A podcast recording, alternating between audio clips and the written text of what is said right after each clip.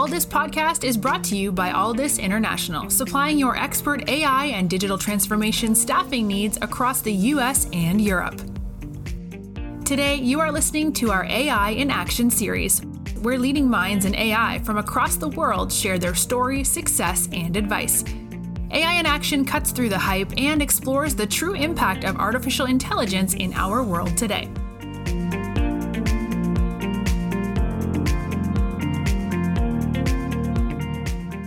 You're listening to AI in Action. I'm your host, JP Valentine. Our guest today is Dylan Fox. Dylan is the founder and CEO at Assembly AI. Dylan, welcome to the show. Yeah, thank you so much for having me on. Dylan, let's start with yourself, please. Could you give us a, an overview of your journey in technology from where you got started, some of the roles you've held along the way, and take us up to the day when you launched and founded Assembly AI? So I was always into computers and video games as a kid. So I was always really around computers growing up. My brother was also into computers. So I had built some very basic HTML, CSS websites when I was like in middle school or elementary school or something, hung out on IRC channels, trying to find other people that were playing these games that I was playing at the time. And then I think that interest always stuck with me to do stuff with computers. So when I was in college, I started working on college startup with a buddy of mine. And as part of that project, as part of that startup, I uh, feel like I shouldn't even call it a startup because it was very much a college startup. But as part of that startup that I, I worked on with my friend, I built all the software for that product that we were building at the time and taught myself everything and went to some meetups in Washington, D.C., where I was uh, going to college and then living at the time. And that really solidified for me my interest in software development and programming. And so, fast forward a couple of years, I ended up, the startup didn't work out, obviously. And then I ended up taking a job out in San Francisco because I knew I wanted to be part of tech. And that's where tech was. This is like 2014, 2015. I took a job out in San Francisco where I was a machine learning engineer on this team at Cisco Systems out there. As part of that job, got really into machine learning and then AI and neural networks, and eventually left Cisco to start what I'm still working on today, which is Assembly AI, which is our company now. We're doing a lot of really cool stuff with neural networks and AI models and making those available to developers and other companies through our, our API platform. So I'm happy to talk about that a lot. Yeah, yeah. Let's jump straight into that. Well, firstly, thank you for the background. Great to learn about your own journey. So, firstly, tell us all about Assembly AI, who you are, what you do, mission of the business, and, and then talk to us about uh, the early formation of the idea behind the business. At Assembly, what we're doing is researching, training, deploying, and then hosting at really large scale AI models that help developers and product teams build AI first and AI powered products and entire companies. And today, what that looks like is we've got a series of models that we maintain, host, deploy that help customers, what we say, transcribe and understand audio data with AI models. And now we're starting to do the same thing with text data as well. So, to be specific, we have models for automatic transcription of audio content, content moderation of audio content, summarization, automatic chaptering, PII redaction, entity detection, something called an embeddings model. And so developers and product teams can basically push audio and video files as well as text documents now, which is a pretty new thing, to our API. And they can basically say, apply these models to that data and then send me back the output of those models, run against the data I submit to our application where they then will build a feature on top of it. And so we run these models at extremely large scale. We're doing like millions and millions of API calls or hitting our servers every single day and making their way to the different models that we host in our infrastructure. I want to jump straight into some possible use cases because when you and sure. I were speaking off air previously, you were talking about just how impactful this can be for organizations and why it's such a difficult problem for them to tackle in house. So, give us some examples of what where are you seeing this in terms of industry application use types of companies and just how, how much time it's saving. We are seeing applications across a wide range of use cases. So I'll talk about one media companies with a lot of user generated content. They're pushing that user generated content, audio files, video files through our APIs, and then getting back lists of topics that are discussed, lists of uh, content that should be moderated that's maybe talking about hate speech or violence or gambling. They're also getting back transcriptions, they're getting back summarizations. And they're using that data to do a number of things. One could be automate their human trust and safety teams. So let's say you've got 100 teams, 100 humans looking at all the user generated content that's uploaded to some app that is flagged as potentially being harmful or hateful. Um, that data can now be run through our models, through our API, where we can then give a score as to like, yes, this was actually harmful, this one was not, and that can automate this, this human workflow. So companies are building these automated trust and safety workflows on top of our content moderation API. We then have companies serving more targeted ads into media, so video files or podcasts or other user generated content as well, based on topics that are found to be discussed in an audio and video file, for example. In complete other industries, we have a lot of customers in the contact center space.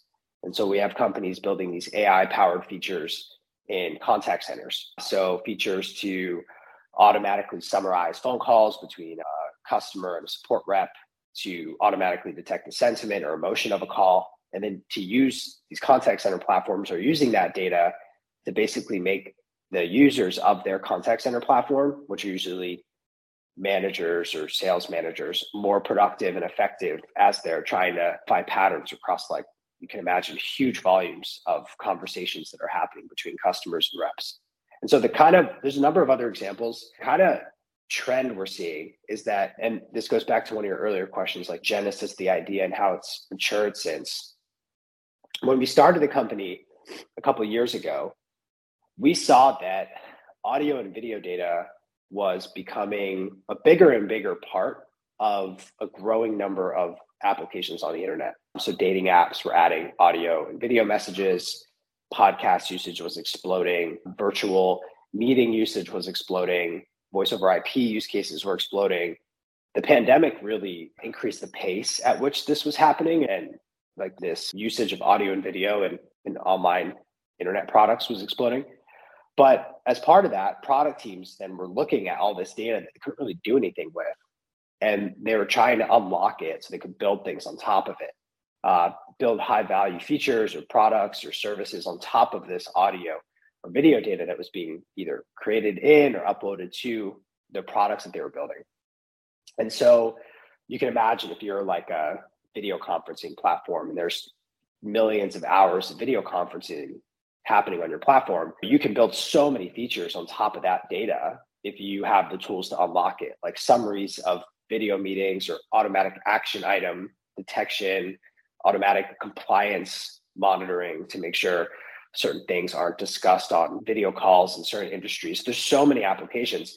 what really what we really wanted to do was give product teams and developers the AI building blocks to go build all of these cool applications and features on top of this audio and video data that was being created at growing volumes on the internet. And so where we started was automatic transcription models. This is like four years ago now that could just unlock this data so at least companies could go do things on top of text, like sentiment analysis themselves. And then where we matured to and grew to is offering a number of different models like content moderation and topic detection and summarization that operate on top of the transcribed text that our automatic transcription model can generate. We're basically exposing all these AI models to help these companies build features on top of audio and video data that's being created in their products. You are listening to the Alldus podcast. When you're looking to scale your team, or if you are interested in showcasing your company in a future episode, reach out today. Or if you're in the market for a new role, visit our website to view open positions www.alldus.com. Uh, Dylan, you've talked about the building blocks that you're creating and how it can be used by these developers and engineers. I, I want to start with your own team, the team of developers, engineers, data scientists. Could you describe what it's like day to day for our audience if they were a member of the team, what a typical project looks like, and then how that segues into the end users and how it all comes to the point of impact? What we do is we work really closely with our customers and developers that are building products or features with our APIs and the models that we build and train. And through that close relationship, we try to identify what are the common use cases that customers are building with our models and our API. So, like one is conversation intelligence. There's a ton of products that are being built to try to make sense of large volumes of conversations between customers and customer support agents and the contact center space or between customers and small businesses and in marketing technology space. Um, between there's just a ton of applications in that space like virtual meetings. And so through those relationships we then try to identify what are the areas of research or models that we could build and research into that could help our customers or developers build the next like billion dollar AI powered feature, AI powered product on top of or with. And that really influences a lot of our product thinking.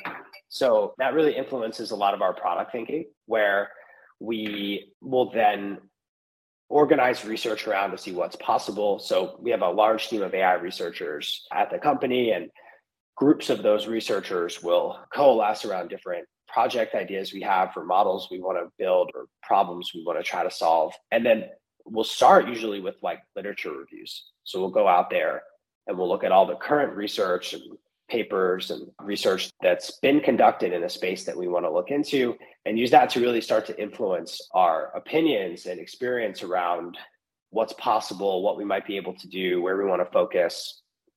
And then from that, we'll really start to do a number of experiments and design what those experiments will look like, how long they will take. And we know that as a AI company, a lot of research is trial and error. And we're really trying to like de-risk that as much as possible, but still there's a ton of trial and error that happens. So we will start doing research, try to get some sort of research direction showing promise and working, and then just continue to iterate until we feel like we're at a point where all right, we have a model that is going to be worthwhile to put into production as like a new feature, a new model for our developers that are using our API.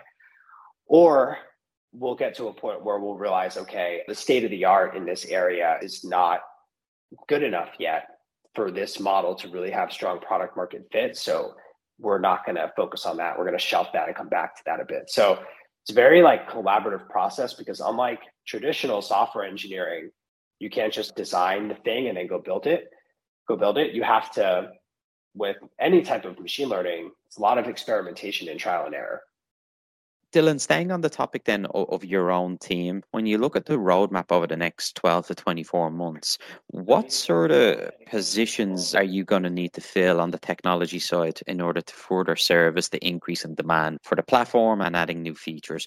What sort of opportunities are there going to be for people to come and join you on this mission? So we always are looking to hire more AI researchers to our team so that we can do more experiments, research more areas that we find interesting that we want to launch products around. But really, there's a ton of engineering that goes around the research to train large models across multiple nodes, to train models on large amounts of data, all the pre processing that you have to do, crawling of data that you have to do. So there's actually like tons of engineering work that goes around the research. And what we're seeing is like a two to one ratio where like every researcher really needs like two research engineers that can work around them and help train models that are larger and then try to optimize those models to be able to get them into production. So we are really focused on adding more research engineers to our team that can help accelerate our research velocity, our our training infrastructure, so we can train more models at large scale. So the research engineering piece is actually becoming like a very large piece of our team and one that will probably continue to invest pretty heavily in. Dylan, final question from me then. When you look at Assembly AI's journey from when you first launched it to where you are now, and the ever growing demand for automation when it comes to audio and video and text, there's a huge potential for your industry. You look at what's possible and what you're working towards, are some of the things you're most excited about for the next chapter of Assembly AI's journey?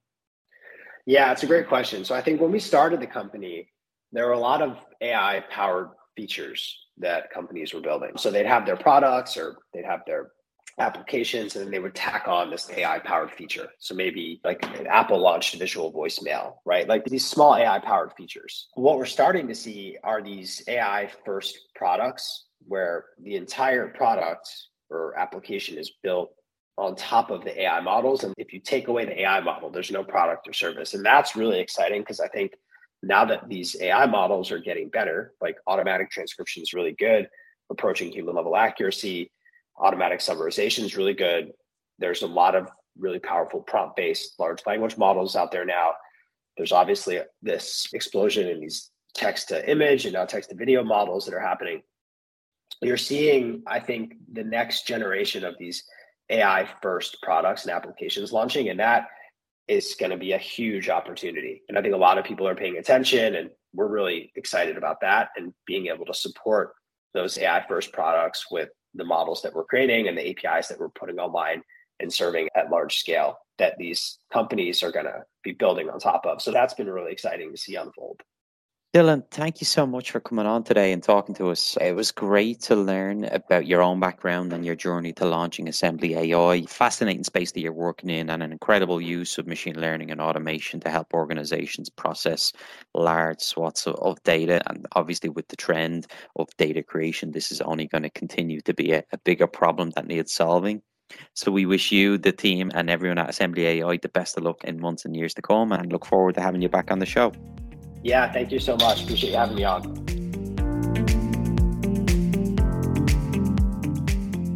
Thanks for listening to this episode of the Alldus Podcast. If you enjoyed today's episode, don't forget to subscribe, rate, and review.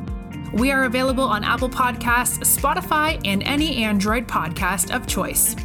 You can also head over to our website, www.alldus.com, to listen to more podcasts, view our open roles, and stay up to date with industry news.